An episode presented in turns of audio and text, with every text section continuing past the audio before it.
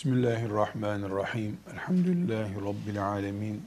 Ve sallallahu ve sellem ala seyyidina Muhammedin ve ala alihi ve sahbihi ecma'in. Ashab-ı kiramdan itibaren Kur'an-ı Kerim'in bugüne kadar canlı insanlar üzerinden kıyamete kadar taşınacak bir kapasiteyle gelmesinde en büyük hizmeti Kur'an hafızlarının Kur'an-ı Kerim'i baştan sona kadar ezber bilenlerin sağladığını defalarca anlamışızdır, görmüşüzdür. Hafız Kur'an-ı Kerim'i birinci suresinden son suresine kadar bakmadan ezbere okuyabilen insana denir. Nasıl namaza duran birisi Elhamdülillahi Rabbil Alemin diye Fatiha-i Şerif'i okuyabiliyorsa aynı şekilde Hafız Efendi 114 suresini namazda Fatiha'yı okur gibi okursa eğer ona hafız denir. Hafızlıkla ilgili memleketimizde elhamdülillah büyük gelişmeler, epey büyük gelişmeler var. Bunu basit göremeyiz. Elbette büyük badireler geçirmiş bir millet olarak mevcut durumumuz ne ashab-ı kiramla ne de Sultan Fatih dönemindeki ulemanın hafızlığı ile ölçülebilecek bir durum değildir. Ama her halükarda çok güzel Kur'an-ı Kerim'e hizmet açısından bakıldığında çok güzel denebilecek bir gelişme vardır. Bunun için Rabbimize hamd ederiz, şükrederiz. Ama gerek bugün iyi dediğimiz mevcut durumumuz ve gerekse bundan önceki durumumuz Kur'an hafızlarının sadece işte çok mübarek bir kitabı ezberlemiş güzel insanlar olarak görülmesini yetersiz buluyoruz. Kur'an-ı Kerim'i ezberlemiş olmaya biraz daha farklı bakmak gerekiyor. Nasıl Uhud'da şehit düşen Hamza radıyallahu anh o olmasaydı, o şehadet, o fedakarlıklar olmasaydı, e bugün İslam mı olurdu diye Uhud şehitlerini çok büyük bir minnetle anıp çok aktif bir yere oturtuyoruz. Aynı şekilde hafızları da Allah'ın kitabı bize gelir miydi bugüne kadar hafızlar olmasaydı diye düşünmemiz lazım. Hafızlara bu gözle bakmamız gerekiyor. Bu gözle bakıp büyük görmemiz gerekiyor. Hafızların da kendilerini böyle görmeleri gerekiyor. İlahiyat tahsili yapmak için işte filan camide imamlık yapmak için hafızlık yapmak, eh o da bir iş şüphesiz. Yani o da iyi bir maksat. Buna da bir denecek yok. Ama hafızlığın bambaşka bir yeri var. Kur'an-ı Kerim'in kıyamete kadar unutulmaması, Kur'an-ı Kerim'in Allah'ın emaneti olarak muhafaza edilmesi gibi çok büyük bir görevde en önemli kişi olmak kıyamet günü Resulullah sallallahu aleyhi ve selleme uzanmış bir zincirin halkalarından biri olarak dirilmek bundan büyük bir keramet, bundan büyük bir lütuf olmaz şüphesiz. Bu nedenle hafızlar evvela kendileri bulundukları konumun ne kadar muhteşem olduğunu, kimin talebesi olduklarını, kimin, kime intisap ettiklerini bunu herhalde şu dünyada hafızlar anlamayacaksa kimse anlamayacak demektir. Birisi çok iyi yaygın bir örnek olduğu için söylüyorum. Mesela e, bir insan bir tarikata intisap ediyor. A tarikatına intisap ediyor. Ve sorulduğu zaman bu tarikattaki konum nedir? Sen nereye bağlısın? İşte ben filanca şeyhe, o da filancaya, o da filancaya, filanca filanca filan şeyhe ulaşıyoruz diyor.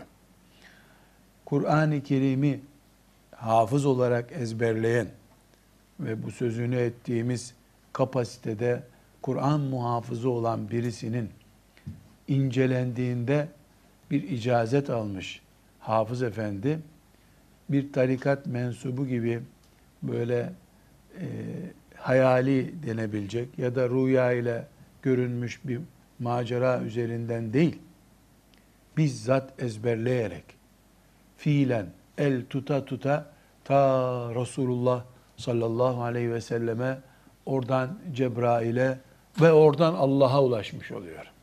Hafız kendisine böyle bakacak bir defa. Bu bir hayal değil, temenni değil.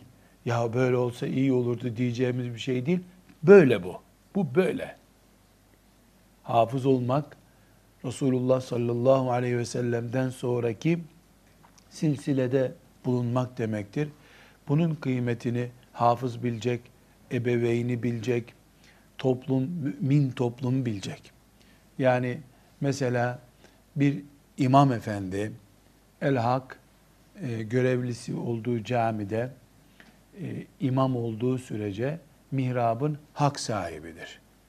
E, kimse onun önüne geçmemelidir. Geçemez de zaten. Fıkıhta böyledir. Ama imam efendi hafız olmalı. Arkasında hafız varsa nezaketen onu öne geçirmeyi bilmelidir. Hafızın önüne Uhud'da şehit olsaydı bile geçemeyecekti. Uhud'daki şehitleri bile Resulullah sallallahu aleyhi ve sellem Kur'an ezberleri sırasına göre koydu. Ee, Uhud'da şehit olmak gibi büyük bir makam bile hafızlık farkını kapattıramıyor. E, Müslüman toplumda hafız insan bu farkla bilinmeli. Hafız denmemeli, hafız efendi denmeli. Elbette bu makamın, bu büyük makamın sahibi de bunun kıymetini bilmeli. Ne şımarma ne de suistimal etme veya e, yüzsüzlük edip o büyük ünvanı, o muhteşem makamı lekeleme gibi bir hataya düşmemeli. Önümde bir hadisi şerif var. Ee, Abdullah İbni Amr radıyallahu anhuma Resulullah sallallahu aleyhi ve sellem Efendimiz'den e, bir hadisi şerif naklediyor. Tabarani'nin e, Mu'camul e, Kebir'inde e, rivayet edilen bu hadis-i şerifi e, burada okumak istiyorum. E, neden? Yani sözünü ettiğimiz şu muhteşem hafızlık e, müjdesini, hafızlık payesini, ünvanını sahip olmuş sizin gibi mübarek gençler, bu ümmetin gençleri neye sahip olduklarını bilmelidirler. Şimdi hadisi şerife e, dikkat edelim. Abdullah İbni Amr radıyallahu anhuma diyor ki Resulullah sallallahu aleyhi ve sellem buyurdu. Kur'an-ı Kerim'i okuyabilen yani hafız birisi فَكَأَنَّمَا اُسْتُدْرِجْلَتِ النُّبُوَّةُ beyne cenbeyhi ifadeyi çok dikkat edelim. Fekeennemâ üstüdricetil nübüvvetu beyne cembeyhi. Hafızın sanki iki kaşı arasına nübüvvet konmuş gibidir. Nübüvvet konmuş gibidir. Yani sanki alnında nübüvvet, peygamberlik var gibidir. Ee, eski kralların bizim Osmanlı'da padişahların kafasındaki sarıkta böyle bir elmas gibi bir şey durur. Resimlerinde filan görmüşsünüzdür. Yani çok değerli bir taş herhalde o. Böyle sarığının kavuğunun üstünde tam ortasında durur. Onu tarif ediyor Efendimiz. Sanki hafızın alnında peygamberlik var gibi. Gayra ennehu la yuha ileyhi. Ama ona vahiy gelen bir peygamber değildir o. Vahiy gelmiyor ama sanki peygamberlik makamı alnına yerleştirilmiş gibidir. Neden? Çünkü Kur'an-ı Kerim Resulullah sallallahu aleyhi ve sellemin mucizesidir. Yani onu Muhammed aleyhisselam yapan, Resulullah yapan şey Kur'an'dır. Bir insan, bir mümin, Resulullah sallallahu aleyhi ve sellemin en büyük mucizesi olan Kur'an'ı sahiplenmişse, Peygamber aleyhisselamın elindeki en büyük sanatı almış demektir. Onun adı Ahmet, Mehmet, Ali, Veli her nedir ama o Resulullah sallallahu aleyhi ve sellemin on binlerce peygamber içerisinde en farklısı olmasını sağlayan Kur'an mucizesine sahiptir. Evet ona vahiy gelmiyor. Onun adı peygamber değil ama peygamberlikte ne varsa onda var. Nedir o peygamberlikteki sır? Kur'an'dır. Kur'an onda var. Peygamber değil, peygamberin hazinesi onun elinde. Bu bakış tarzı işte hafızla hafız efendi, efendi arasındaki farktır. Bu farktan dolayı işte hafız olan birisi şehitlerin bile önüne konabilecek bir duruma geçmektedir. Sonra hadisi şerif diyor ki kim Kur'an okuyabiliyorsa yani Kur'an'ı ezber okuyabiliyorsa sanki ona bütün nübüvvet silahları verilmiş olduğu için yani büyük bir mucize verilmiş olduğu için Kur'an'ı ezber bilen birisi kendisinden daha kıymetli bir şeye sahip insan olabileceğini zannetmemelidir. Eğer zannediyorsa ki ben hafızım ama filanca benden iyidir deyip hafızlığını küçük küçük görüyorsa Allah'ın büyük gördüğünü küçük görmüş bir insandır o. Allah'ın büyük dediğine küçük diyen insandır. Çünkü Allah Kur'an'ını büyük gördü. Peygamberini de Kur'an'la büyüttü. Bu kuluna da Kur'an'ı lütfetti, ihsan etti. Bu kulu da Kur'an sahibi oldu. Allah büyük gördüğünü büyütmek istediği bir kuluna veriyor. Kulunun ise böyle bir heyecanı yok. Burada bir terslik var. Hadis-i şerif ne diyor? Allah'ın büyük gördüğünü küçültmüş, küçük gördüğünü de büyütmüş olur. Çünkü Allah Kur'an büyüktür, diğerleri küçüktür. Diğerler derken mesleğinden, parasından, şöhretine kadar ne varsa onlar küçüktür buyuruyor.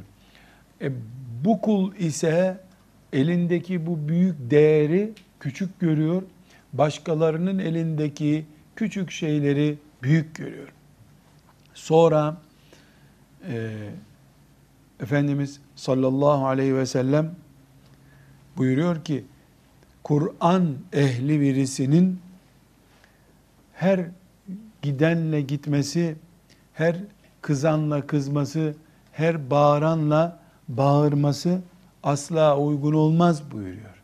Yani Kur'an ehli bir insan sıradan bir insan olamaz. Neden sıradan bir insan olamaz?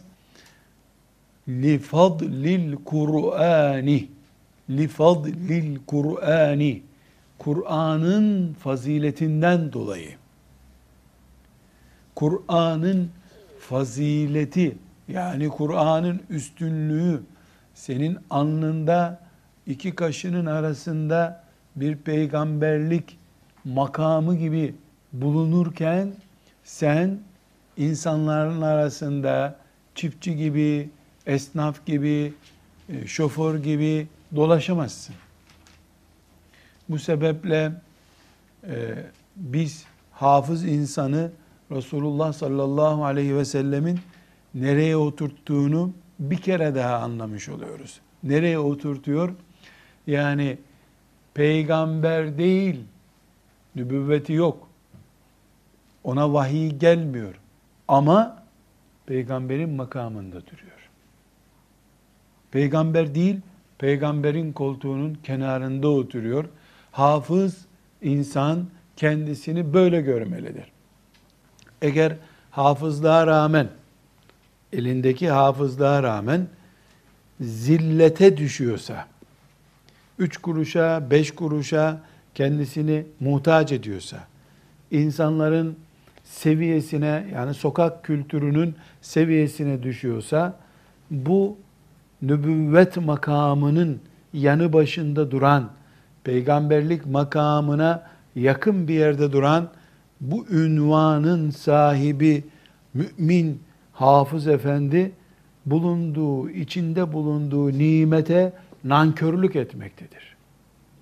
O aç kalacak ama el uzatmayacak. O zindana girecek, laubali davranmayacak. O taviz vermeyecek. Dininden taviz vermeyecek. Neden? Çünkü Peygamber sallallahu aleyhi ve sellem nübüvvet makamının sahibi olarak, Allah'ın nebisi olarak insanların seviyesinde işler yapmadı. Hep insanların önünde önderi olarak durdu. Hafız onun makamının yanı başında duran birisi olarak konuşurken, dinlerken, kıyafetiyle, hareketleriyle Peygamber aleyhisselamın temsil edildiği bir makamda durduğunu bilecek. Aksi takdirde o elindeki büyük nimete nankörlük yapmış olur. Bunu şu şekilde izah edeyim size. Bir zengin, fabrikatör bir insan biliyor, herkes biliyor ki işçiler çalıştırıyor vesaire. Sabahleyin işine belediye otobüsüyle o kalabalıkta gittiğini görse insanlar onu nasıl karşılarlar? Bu ne yahu? Paranı koyacak yerin yok. Belediye otobüsüyle işe gidiyorsun sen diye onu ayıplarlar. Halbuki belediye otobüsüyle işe gitmek ne ayıptır, ne suçtur, ne de günahtır. Herkes belediye otobüsüyle işine gidebilir. Ama sen o otobüs otobüsü yapan firmanın sahibisin belki de. Sen ne işin var belediye otobüsünde? Seviyen değil. Aynı şekilde herkes bağırıp çağırabilir, herkes seviyesiz işler yapabilir ama hafız insan seviyesiz iş yapamaz. Bunun için Kur'an medreselerinde hafız yetiştiren hoca efendilere, hoca hanımlara buradan tavsiye etmek istiyoruz. Karaktersiz olduğuna dair tereddüdünüz bulunan ya da vasıflı insan olma ihtimali zayıf olan kimselere hafızlık yaptırmayın. Hafızlık yaptırmayın. Sizin kursunuz talebe bulacak diye hak etmeyenin eline Kur'an'ı vermeyin. Nasıl 3 yaşında bir çocuğun eline bir deste para verip onu sokağa salana deli baba, deli anne deniyor. Ya bu çocuğun eline bu deste para verilir mi? Bu cüzdan bu çocuğun eline verilir mi diye ayıplanıyor.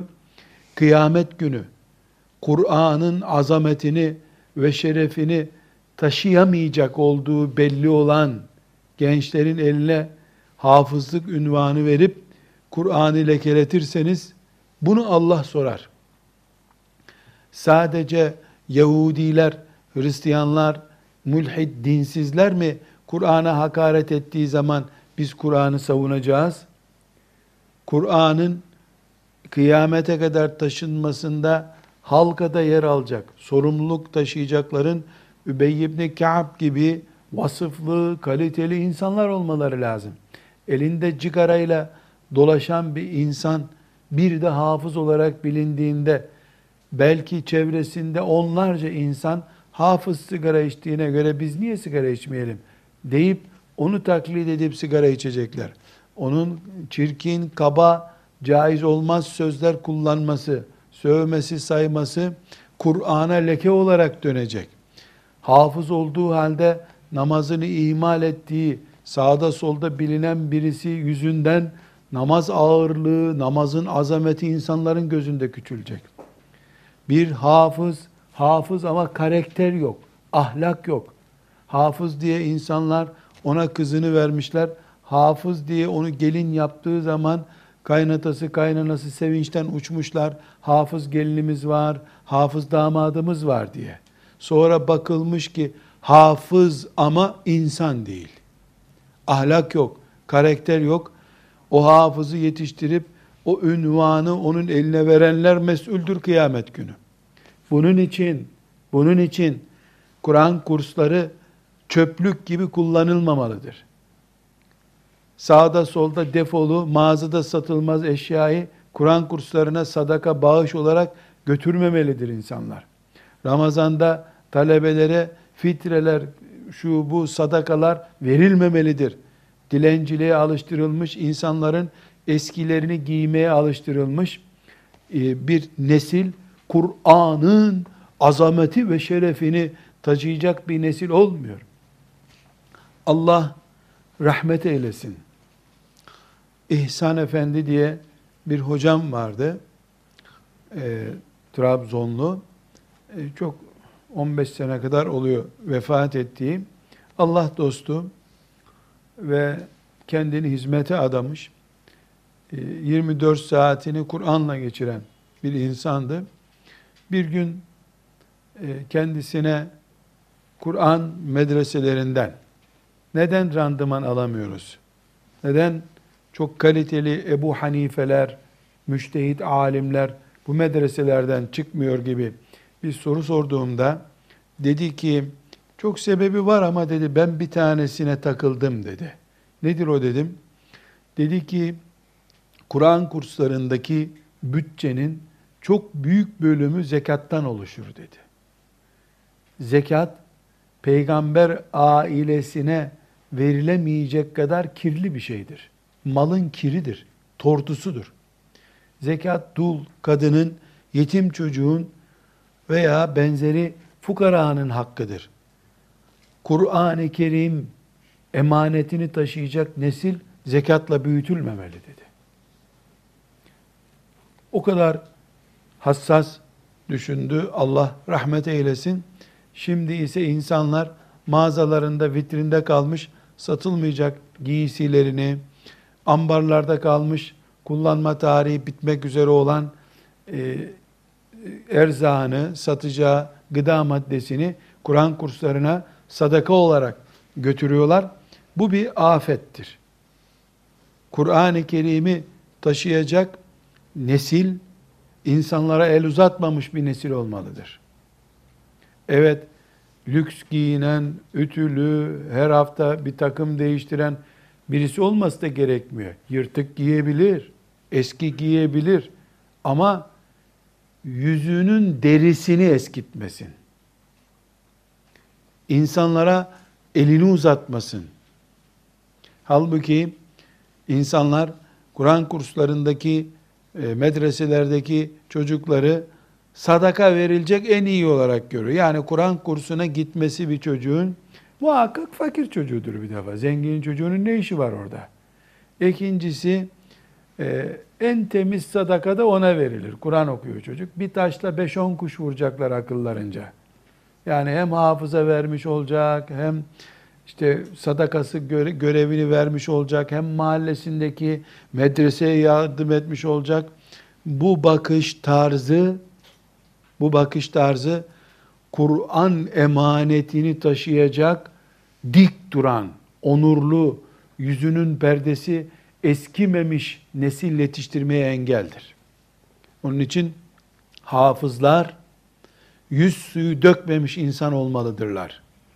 Sırf bu yüzden Kur'an öğreten, hafızlık yaptıran hoca efendiler, hoca hanımlar, ders yapmadığı için veya bir kusur işlediği için azarlarken talebesini o talebe yarın levh-i mahfuzdaki emaneti taşıyan birisi olarak dirildiğinde hangi sözleri onun kulağına döktüğünü düşünerek konuşman gereken sözler olmalı. Cümlem uzun oldu biliyorum. Hafıza söylediğin cümleler yarın sana tekrar edilecek. Bunu hatırlatıyorum. Bu kısa oldu işte. Bu cümlem de kısaldı. Hafıza söylediğin cümleler, sokakta zina ile yakalanmış birisine söylenmiş cümlelerse eğer, yarın da o hafız, ümmeti Muhammed'in Kur'an'ını temsil eden bir güneş olarak ortaya çıkıyor. Ümmeti Muhammed ona Kur'an'ın yaşayan mucizesi olarak bakıyor. Sen ona en adi hayvana söylenir sözler söylemiştin. O zaman çocuktu. Ha, o zaman çocuktu. Çocuğun yüreği yaralanmıyor mu? Kaldı ki o adi sözlerle büyümüş bir gencin daha sonra o sözlerden sıyrılıp Allah'ın kitabını taşıyacak mübarek bir el, Allah'ın levh-i mahfuzdaki Kur'an'ının bir tür fotokopisini taşıyacak beyin sahibi nasıl olacağını merak ediyorum. Afet burada. Sıkıntımız burada. Biz mesleğimizin faturasını şimdi ay başında ödediğimiz gibi yani hak edip maaş aldığımız gibi icra ettiğimiz işin bir de kıyamet günü hesabı olacak. Bu incelikleri düşünemeyecek kimse Kur'an öğretmesin çocuklarımıza. Evet, çocuklarımız yaramazlık yapacaklar. Çocuk bu adı üstünde çocuk. Her insan bu tip yaramazlıklarla doğdu, büyüdü.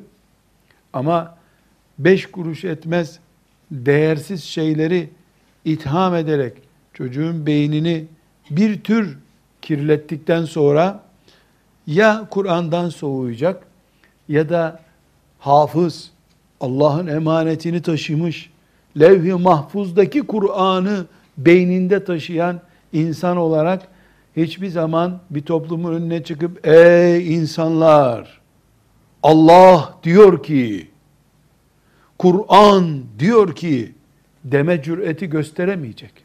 Neden? Çünkü sen medresede iki sene, üç sene senin yanındayken köleye yapılan muameleyi yaptın. Siyah derili diye Amerika'da insanlara yapılmış işkenceleri beyaz derisi olduğu halde ona yaptın sen. Irkçı davrandın. Hocalığını kullandın, hakaret ettin. Sen hocaydın, bu işten maaş alıyordun. Senin sabretmen gerekirdi. Anne her idrarını kaçırdığında bebeğine beddua mı ediyor? Yoksa anne bunu temizlemekle yükümlü. Onun için anne oldum mu diyor. Hafızlarımızı onuru kırılmış, toplumun önünde konuşamaz. Boynu bükük olarak yetiştirenler mesuldürler Allah katında. Psikoloji, pedagoji bilmeden başkalarının doğurduğu onlarca çocuğu emanet olarak almasınlar. Tamam, e, çok zorsa bu iş, sabredebilenler, peygamber sabrı taşıyanlar, adı Eyyub olanlar, Nuh aleyhisselamdan gen taşıyanlar alsınlar çocuklarımızı hafız yapsınlar. On binlerce çocuk da Kur'an kurslarında hafız olarak alınmasın. Büyük imtihanlarla her vilayetten iki çocuk, üç çocuğa hafızlık yaptırılsın. Şart mı? On binlerce hafızın yetiştirilmesi, bir hafız yetiştirilsin. Levh-i mahfuzdaki Kur'an, bu yürüyen çocuğun kafasındaki Kur'an'dır diyelim biz. Ramazan'ı dört gözle bekleyip milletin beş kuruş, on kuruşuna muhtaç diye yetiştirilmiş ve hiçbir zaman bir toplumda kalkıp Allah'ın kitabı diyor ki diye onuruyla Kur'an'ı savunacak bir kitle yetiştirmek asıl görevimiz. Übey ibn Ka'b böyle bir neslin başıdır. Bunu yapamayacaksak yapmayalım. Hiç olmasın günaha girmiş olmayız. Velhamdülillahi Rabbil Alemin.